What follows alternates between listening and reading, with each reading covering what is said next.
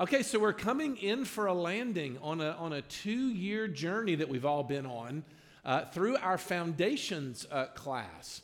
Um, again, I, am trying to make sure that we, we keep our method in the midst of our madness in front of you, uh, which is to say this we started out with an entire semester uh, on uh, Bible knowledge. Uh, we did a whole semester on Bible doctrine through our confession. Then we did a whole semester on the doctrine of the church last fall that I led us through in that one. And this semester, we've been talking about what it means to be the church in the world, what it means to have a front face to the world. Um, and so a lot of this has been drawn from a field of study uh, in, in, in sort of theological studies that we call apologetics.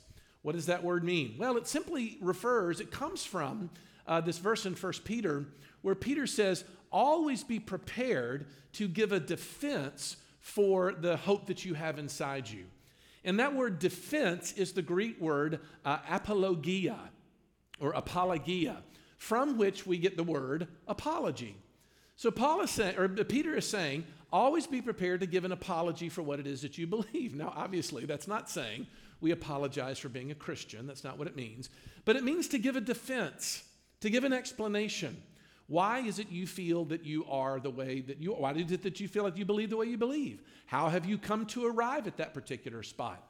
And so um, when I was growing up, this was, this was an area of peculiar interest for me.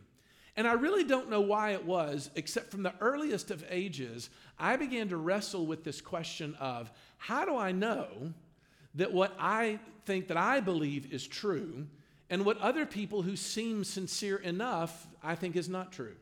How do I navigate that? That always bothered me from a, as, as a child.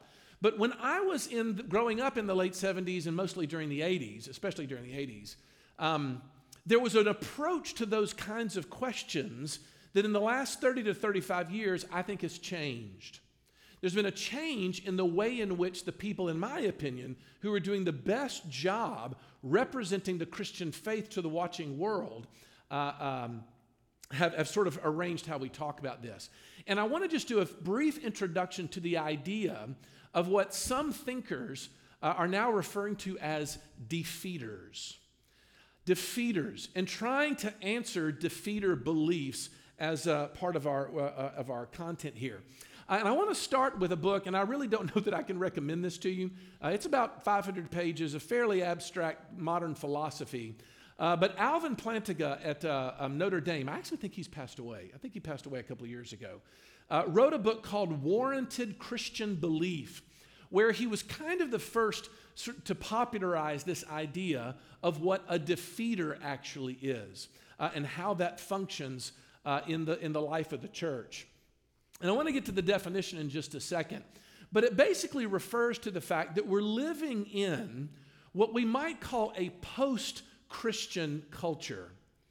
Um, if you've watched American evangelicalism, especially for the past 50 to 80 years, you've seen America and the West go through extremely rapid changes in the way in which information is being uh, uh, passed around about how people come to believe, how people come to say that they know something. Uh, the internet, without question, has sort of created that mania in some incredibly uh, amazing ways. And so, what we find though is, is that when you're in a Christian, when you're in a culture that is post Christian, that is, the majority of people are actually looking and expressing skepticism from Christianity. That is different from trying to go and talk about Christianity to someone who's never heard it. Does that make sense? For someone who's never really been exposed to Christianity, it's different what you would say to them than what you would say to someone who had it once but now has rejected it. You follow my thinking on that one? And what Plantinga does is it begins to introduce people to the fact that what you have now are these implanted ideas.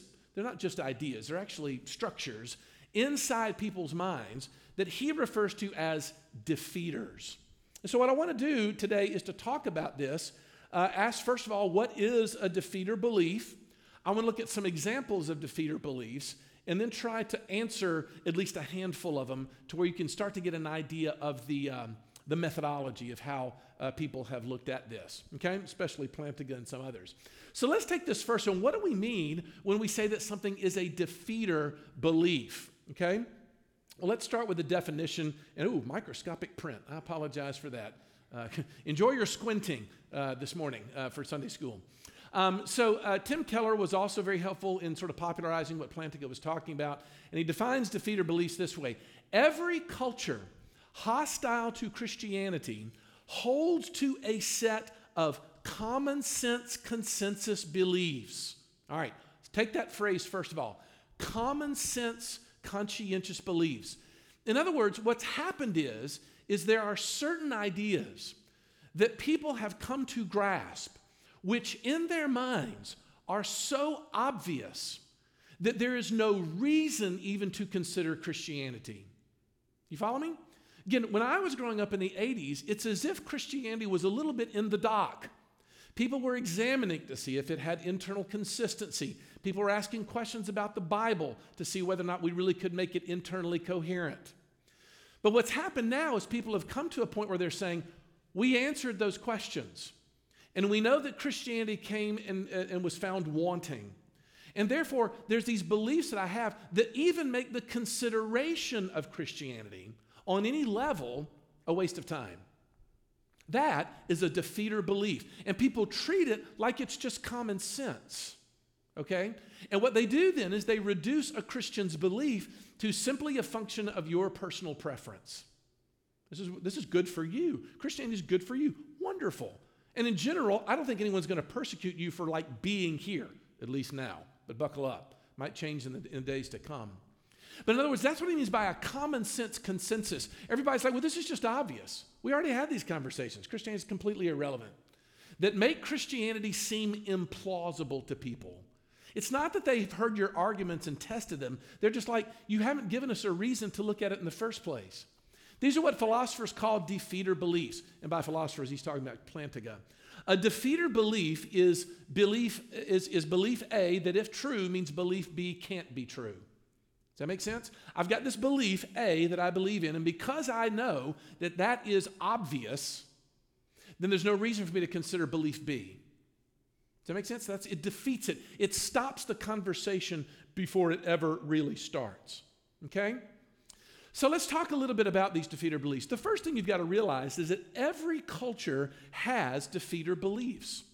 And the reason why they're so difficult to address is because they're just kind of out there in the air in which people breathe. Um, very rarely have people thought through these defeater beliefs. They've simply absorbed them from the culture around them. In other words, you have every set, every culture has a culturally based doubt generator. It's a doubt generation, generator uh, that people will call objections. Maybe they'll say it's problems with Christianity. But when a culture develops a combination of all these defeater beliefs, it becomes a cultural implausibility structure. Let me use that, break down that phrase. What is an implausibility structure? They're saying, look, I'm just telling you that it's really, really unlikely that Christianity would have any reason to appeal to me. Other than just like, it makes me feel better to go to church on Sunday and hear some inspirational messages. It's just highly implausible. And so the relevance question becomes a big topic when you start to talk about defeaters. We'll get to that in just a second. But every culture has them. The second thing to realize is it's not just ideas. This is huge. Most of the time, we think about defending our faith to those that disagree with it as a really highly technical, you know, let's just use the phrase implausibility structure. I don't even know what that means. I could never defend the faith on my own. But understand something that we've learned a lot in the last 30 or 40 years that when people come to convert or deconvert, it's not always because they sat down with a piece of paper and did the pros of believing in this and then the cons and then see which one outweighed the other. That is not how people process truth anymore. Rather, what we're finding is, is more than ideas, these are the stories that people are adopting as being powerfully uh, important to them. They're the myths that we've come to take up. Myths are not always things that are untrue. It's the, it's the historical stories that we believe, our desires, and the way in which our desires have built up and created institutions. This is a very big deal. And those of you that maybe own or help manage businesses or even work in, in, in large companies like a university that's a lot, giant bureaucracy, you know that decisions that people make about the way your institution is going to be formed perpetuate the values of that organization. It, do you follow this? what, how you structure your organization that you are participating in or maybe even running and managing says something to the world about your values. And so what we find is, is the best people that are thinking on defeater beliefs are realizing that people's defeaters have begun to be built in the very institutions. Okay? In the very institutions that we're raising. More examples on that. Liturgies. Uh, there's a great writer by the name of uh, James K.A. Smith, Jamie Smith, who wrote a book called uh, You, um, oh no, what is it called? You Are What You Love. Is that what it's called? Yeah. You Are What You Love by James Smith. Um, what Smith basically says is what happens is, is our cultural ideas become embodied in the patterns that we take on. Let me give you an example. I'm sure that one of the things that we love to argue about is all of the politics surrounding the question of gas prices, right? We can't stand it when gas prices go up. You know what? Who is setting these prices for goodness sakes? Well, the market's setting them, and so they rise up and down and make us pain, painful, uh, make us experience pain or relief depending on whether they rise or fall. Well, at a certain point, you got to stop and say, I wonder why it is that we're, you know, paying this much for gas, and why are we fretting over this so much, and why is so much of our economy tied to it? Well, because there was a season in which the idea of the mobility of a car became so fascinating and so loved and such a desirable uh, uh, ideal to American culture that we said it doesn't matter. We will do whatever we can to accommodate our desire to live in a car. now, look, I, am not anti-car. I'm not even you know, I'm not even political when it comes to gas prices. When it comes to it, I'm just saying that we are a culture of the car. If you ever go to Europe, I, think, I saw this before, and I'm not saying Europe's better than, than, than, than uh, America, but if you want to get around in Europe, you get on a train. Uh, you see the train complex in Western Europe, and it's incredibly dense compared to what we have here in America. Now, I'm not, I'm not even establishing a value on one or the other. I'm just saying that there was a desire for individualized mobility that became embodied in the existence of a car. And now we have a culture of cars. If you've ever lived in Atlanta, you'll know what this is like. You know, but of course, it doesn't make any difference because I live in Oxford and I still complain that I hit that red light on South Lamar heading down there. Oh man, I can't believe it. Everything in Oxford is like three minutes away, right? And I'm still complaining about it. But my point is, is that Smith is saying that all of our desires have become embodied in our institutions. This building around us says something to the watching world about Christ Pres. Now, you may not like what that says. you may struggle with what it says, but it does. Invariably, our institutions, even our architecture, take on our desires. And that's exactly where defeater beliefs live. It's not just a set of ideas, it's become embodied in the way we live. More on that in just a second. Yes, it's not acquired through systematic thought. In other words, people aren't sitting around and sort of putting the pieces together. What's happening is, is it's sort of coming through the culture their experience. That's why it seems so obvious and so subtle.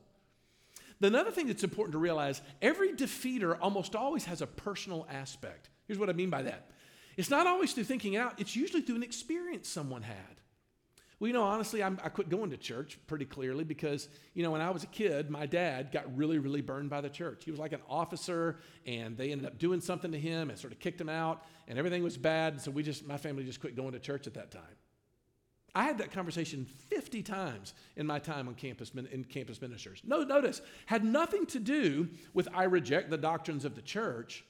They just had a bad experience there. Now, now, the opposite's also true. Some people will join a church without any interest in the ideas themselves just because people were nice to them there. Now, that's not all bad, but you see what it's building this idea about how defeaters work. There's a personal aspect to them almost always. And so, yes, we live in a day when we're talking about bringing the gospel to the world where it's good for us to give our t- testimony, but we have to work at listening for how it's being heard. Because oftentimes, when we're sort of talking about our own personal experience, you may not realize how people are, are uh, receiving that particular thing, or how people, even in your office, are receiving that particular thing. And where it leads us to, and where we're coming to this ultimately is, is that this whole idea of coming to Christ, this journey that people will make to say, yes, I'm a Christian, or no, I reject it, is almost certainly a result of hundreds of many decisions. Now, look, this is very different from the way in which was presented to me growing up. When I was growing up, there was this idea that evangelism and dealing with people coming to Christ was to be sort of gathered into this one great moment where you had a revival at your church, right? And someone would get up there and sort of present a presentation, and you were overwhelmed by it or not. And then you came to this crisis moment and you made a decision. You asked Jesus into your heart. Maybe it happened on a youth retreat. Nothing against youth retreat conversions. I was I got converted 347 times on youth, youth trips, but that's a whole other story. But the bottom line was now we live in a culture where very rarely will there be this one time earth shattering, life shifting shift in perspective. That may have been the way that it happened for you, and praise the Lord for it. And of course, it still happens in that way. God's Spirit still arrests people in their path with drama and what, with dramatic results.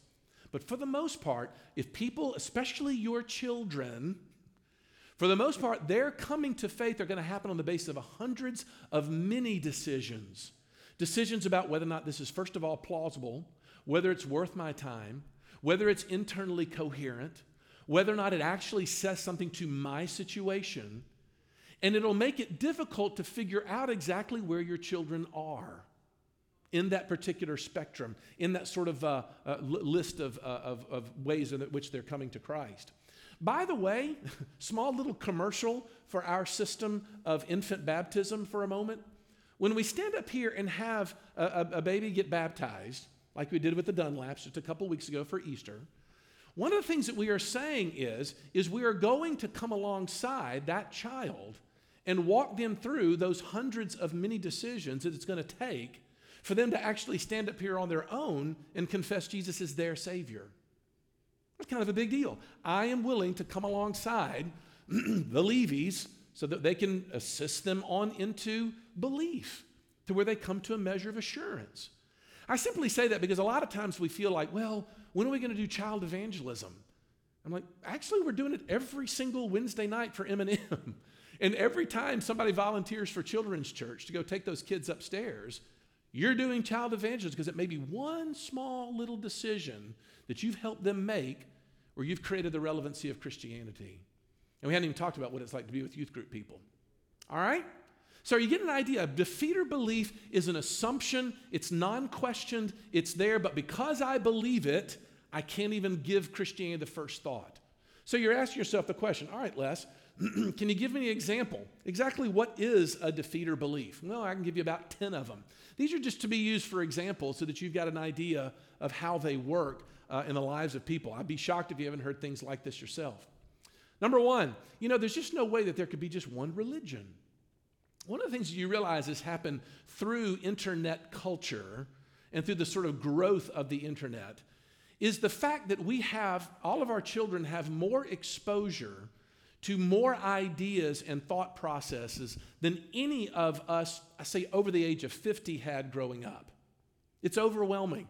At their fingertips are exposure to ideas and movements from all over the world that make it very difficult for them to sort of gather it all up in one place.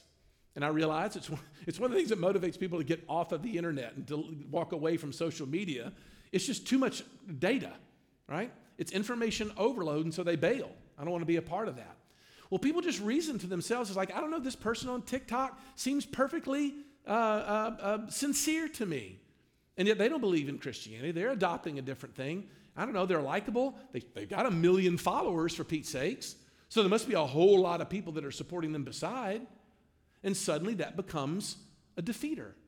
There can't just be one religion. You think Christianity is the only way? Jesus is the only way? No. It's not even worth asking. You follow me? Let's take another one. How could a good God allow suffering? Uh, yeah, this is a big one. And honestly, it's one of the easiest to sort of pull out there because it's the easiest to understand. Look, if there's a God and he's all powerful, why hasn't he stopped evil? maybe then there is a God, but he's just not all good, and he doesn't have the will to stop the evil that exists. And suddenly you're like, oops, how do I respond to that? If there's evil in the world, how can we actually say there's still a God? Now, look, this one also uh, almost always deals with personal hurt as well, where people don't know how to look and say, I don't know why God allowed my parents to divorce when they were the age that they were. I don't know why it was that, that my grandmother died when we prayed and prayed and prayed so sincerely for her to survive and she didn't. It's personal, right? It's not always an intellectual thing, it's a personal thing. Number three, you know, Christians have been unjust. Once you get exposed to the ways in which Christians have often dealt uh, with situations in the world, now that we're also uncovering patterns of spiritual abuse that many pastors are involved in, it's offensive. And so, like, look, if you guys can't get your own house in order, why should I believe in it? That's a defeater belief. you know, you just can't take the Bible seriously. It really, it's, it's entertaining to some people that there is a, boy, you scratch your face and you create a pop. That was me, that was not you. um, why would you build your faith on the Bible? This was about, uh, this was, gosh, 22 years ago. There was a student who's in my ministry who grew up in a, in a PCA church and had gone to school. He was a senior at Ole Miss. And he said, You know, this is interesting. I just got a question. We keep quoting from the Bible. Like, why would you quote from a document that we know has so much mistakes? Like, what do, what do we do about the mistakes in the Bible? And I was like, What mistakes? to which are you referring to? Because we really do believe the Bible to be inerrant and infallible. Now, for some of the people, that's a very complicated thing. For most people, they're like, No, it's not. It's a human document. And they shrug their shoulders because it's not worth talking about. That's a defeater belief, right? They don't want to talk with you about the actual facts of it, they're just not willing to entertain it. Christianity is anti gay. This is fascinating. Can you imagine having this Sunday school 20 years ago and saying that as a defeater belief? Because Christianity seems to have had a, a, a, a um, uh, consistent posture of not being affirming of the LGBT movement there is no way that I can walk in and be a part of it. Can you imagine saying that 20 years ago in our particular world? It's amazing how quickly that, that agenda has changed. But you need to understand that most of your children, when whom you sort of maybe want to talk about the issues of human sexuality, when you bring that up to them, they will look at you with a sense of detachment. Hmm. I used to say it this way My children view homosexuality the same way you and I viewed smoking 20 years ago. You know, when somebody who's a smoker, you'd be kind of like, well, you know, it's probably not that healthy for you. Uh, I, I, certainly don't choose to do it myself, but you know, hey, to each his own. I mean, not, knock yourself out with your cigarettes. That was the way we felt. That's how my children feel about the LGBT movement. Well, you know, maybe it's not that healthy. I don't think Christians really believe that it's all that cool, but you know, whatever. That's the posture, you know? And again, that becomes because what they're doing is, is it's not that It's not that all these kids today are gay. Somebody said that the other day. They're like, all the kids today are gay. All of them are. No, they're not. What's happening is, is it's become a justice issue. Okay? So number three and number five are very closely related in the minds of your young people. If the Bible is anti-gay and Christians are anti-gay, it means that we are now participating in, in, in injustice. And I've heard tons of students say to me, I just don't want to end up on the wrong side of history right? Because we were the same ones back, Christians back in the 1960s were the same ones saying that African Americans should not worship with white people. So if you messed it up back then in the 60s, how can I trust you now with what you're saying about being gay? My dad used to look at me and be like, How now, brown cow? I don't even know what that means. Thank you for thinking that's funny. I thought that was hilarious. Nobody else thought it was funny. Getting kind of weird here. Um, but that is a defeater belief. Okay? I'm running out of time here. Um, yeah, the church is just a political movement. Um, if, if, people look and say, well, if, you're just, if, if this is just a, a, platform for you know, the Republican Party or the Democratic Party, I'm not interested in it. Right? A defeater belief. Christians have no room for beauty and art. And it's not going to be really expressed that way, but sort of a generalized disdain for the arts and for the, the visual uh, parts. That's a defeater belief because a lot of people are wired that way. I would argue God is the great artist. We've had this talk before, Eden, hadn't we? You can't get along with each other, so why should we believe? The existence of denominations will let people say Christianity is not worth talking about. Y'all can't figure it out yourself. when you realize, like, look, a lot of the differences between us are so subtle. Nobody looks and says that, you know, Grace Bible, because JD and I have fun poking fun at each other about infant baptism. Those people are not outside of the kingdom, for goodness sakes. But of course, they're not even going to give that a listen because it's a defeater belief. Science has disproved Christianity. I don't hear this near as much as I used to, for whatever it's worth. Uh, but I'll say this I think Greg Davidson is your man on this. You ever want to go take him out for a cup of coffee, he will walk you through that particular defeater belief. And then finally, I just can't imagine how a loving God could send somebody to hell. You guys believe in the doctrine of eternal punishment. I can't even, I can't even wrap my mind around that. Why would I even, why would you even be a part of something like that? Okay? So I'm assuming you've heard something like this, but again, my point is, is that none of these things have necessarily been logically thought through. Nor will they necessarily be dealt with or engaged with simply by an intellectual argument. That's actually the good news. Because some of you used to come to these classes and be kind of like, I could never do apologetics. I don't have that kind of mind. You don't have to. Because they weren't adopted because of an intellectual process. They can actually not be, they can be abandoned through a, process that's not purely intellectual, right? All right, so that brings us to the last question, which is like, how do we answer these particular defeated. Look at the motion graphics, y'all. Come on, like this is like cutting edge, vivid things. There's things moving on the screen. My mind is blown. All right, first of all, how do we answer defeater beliefs? Give me five minutes on this and I want to hear your questions about it. Uh, not all defeaters are relevant for each person. We have to get to know them long enough to hear their objections. Yeah, this is kind of a big deal. Um, um, defeater beliefs are not necessarily everybody that you meet will not embrace all 10 of those things that I mentioned. And by the way, there's 50 others of these kind of defeater beliefs. But you, one of the things you got to realize is almost certainly there's a singular pressure point that affected your person that you're engaged with. Francis Schaeffer used to say, this is, he died in 1986, the year I graduated from high school. Francis Schaeffer used to say that if he was engaging with a secular person in Western Europe, and he was running L'Abri over in Switzerland, he said, I, if I had one hour with a person, I would listen for 55 minutes and offer my suggestions for the last five. Because if I didn't listen long enough, I wouldn't know exactly what it was that they were really struggling with. We can't be defensive in asking our friends questions about their belief systems uh, because it actually pushes them further away. Again, these are not just philosophical issues, they're personal, uh, and therefore you got to give them time to feel like they're genuinely being heard. Not just being heard, but actually being respected for their uh, objection. Sometimes you want to enter into it. When someone looks at you and says, I just can't imagine how you could take the Bible to be true, step into that and be like, eh, and you know what? Some of it's hard. I'm down with you. I got to tell you, I got a place in the Bible that like still freak me out. That's okay. You've not given up the farm to find a way for them to realize they're not here to squash me. They actually want to sort of entertain these, these particular things. I want to open up those things to them thinking about it and talking about it, right?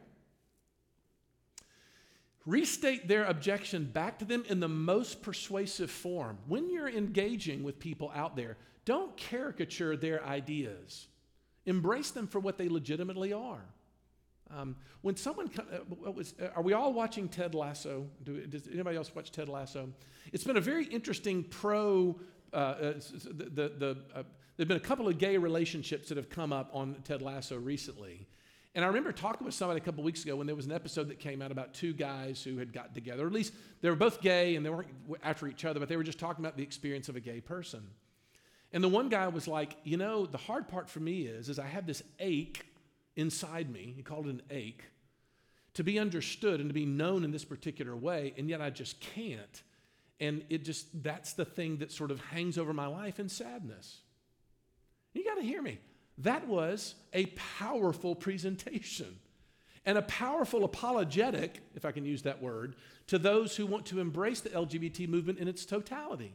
Well, guess what? We do have the opportunity to be like, hey, I want to talk about that ache because I guarantee I know how it hurts.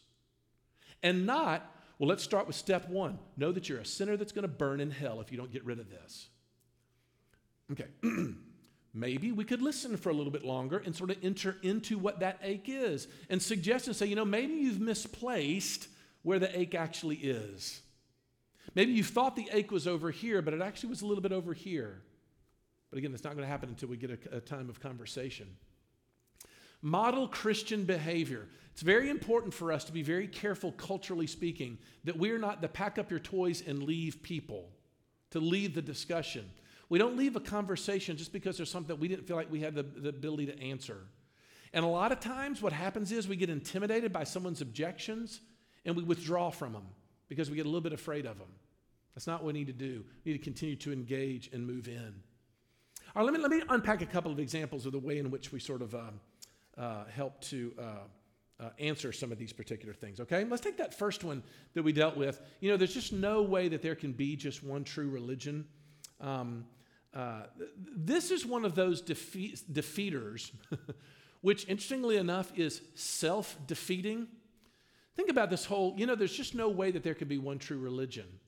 That sounds so reasonable in the internet age because there's so many different beliefs. How can you say one is the other? Well, what they don't like is they don't like the arrogance of Christians suggesting that they found the only way.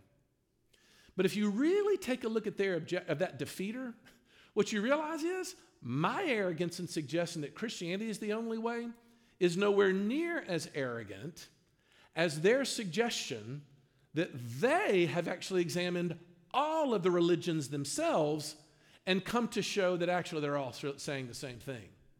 Let me give the famous example that came from, I think this is Nietzsche. Is Nietzsche the big elephant and the three blind men? I'm looking to an educator. Help me. Okay, whatever. So there's this great old story about, um, it was terrible to do that to somebody, Jason. I apologize. So here was the, this illustration that this philosopher came to. There's three blind men who walk up to an elephant. And the first blind man is to describe what the elephant is like. Well, he's standing at the elephant's trunk. And he's like, Well, I think an elephant is like a, like a big old snake, you know, a big curly snake. That's what an elephant's like. Well, the second blind man walks up to his leg and is like, No, no, no, an elephant's like a, like a great big uh, tree trunk. And the third one's like, No, y'all got it wrong because he's standing on the side of the elephant. He's like, It's like a huge giant wall. Well, the truth is, the elephant is God. We're all just blind people, you know, fumbling around to try to figure out exactly what he's really like. And so we're all expressing a little bit of truth. All of these paths, whether it's Islam or Hinduism or Christianity or Judaism or humanism, they're all headed up to the same path. Doesn't that feel like that's one that you feel you're like, it feels very, very intelligent. What do I say about that? until you suddenly realize this hmm, so you're saying that the Christian, the Hindu, the Muslim, and the Jew, we're all blind, but you are the only one who can see the whole elephant? See the arrogance? The arrogance is that somehow I'm coming from a perspective where I see all. So, this objection, there can't just be one true religion, is really someone saying, I think your religion is false and my religion of, of complete relativism is true. See the point there? So there's it. In, in other words, one philosopher said this way inclusivism, I want to be inclusive of all world religion, is actually truly just covert exclusivism. It's masking itself. It came in under the radar screen.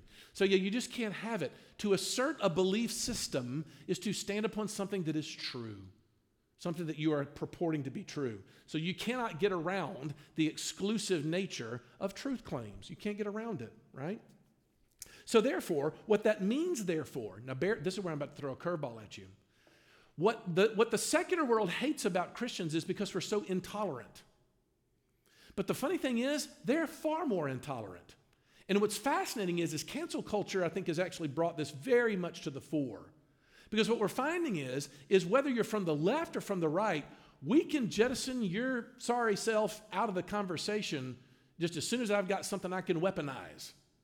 So we now are saying nobody has the moral high ground on who gets canceled in this particular culture, which we've kind of discovered that we weren't quite as tolerant as we thought we were, are we?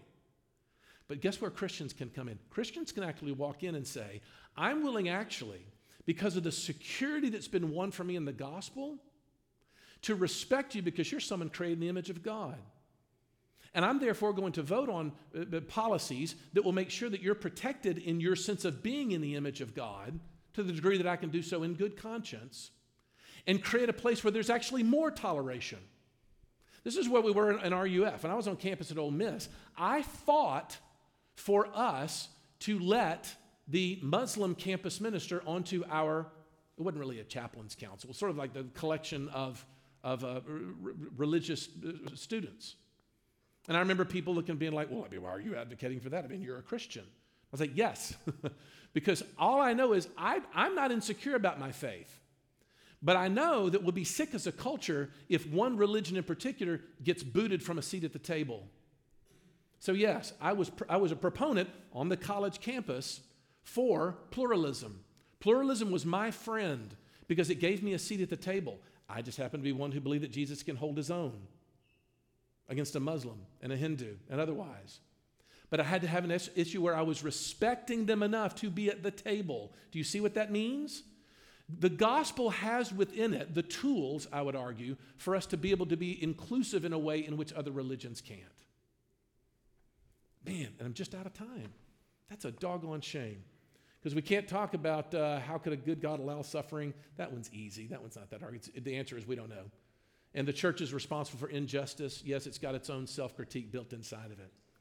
All right, look, call me for questions. We can go have coffee this week. I ran out of time. It's a terrible thing. It's, a, it's, it's, it's run on of the mouth.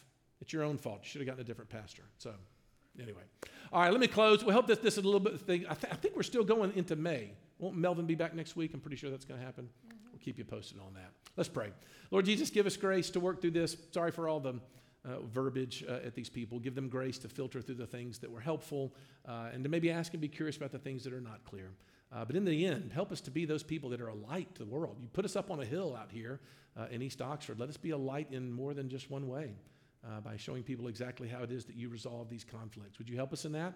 For We ask it all in Jesus' name. Amen.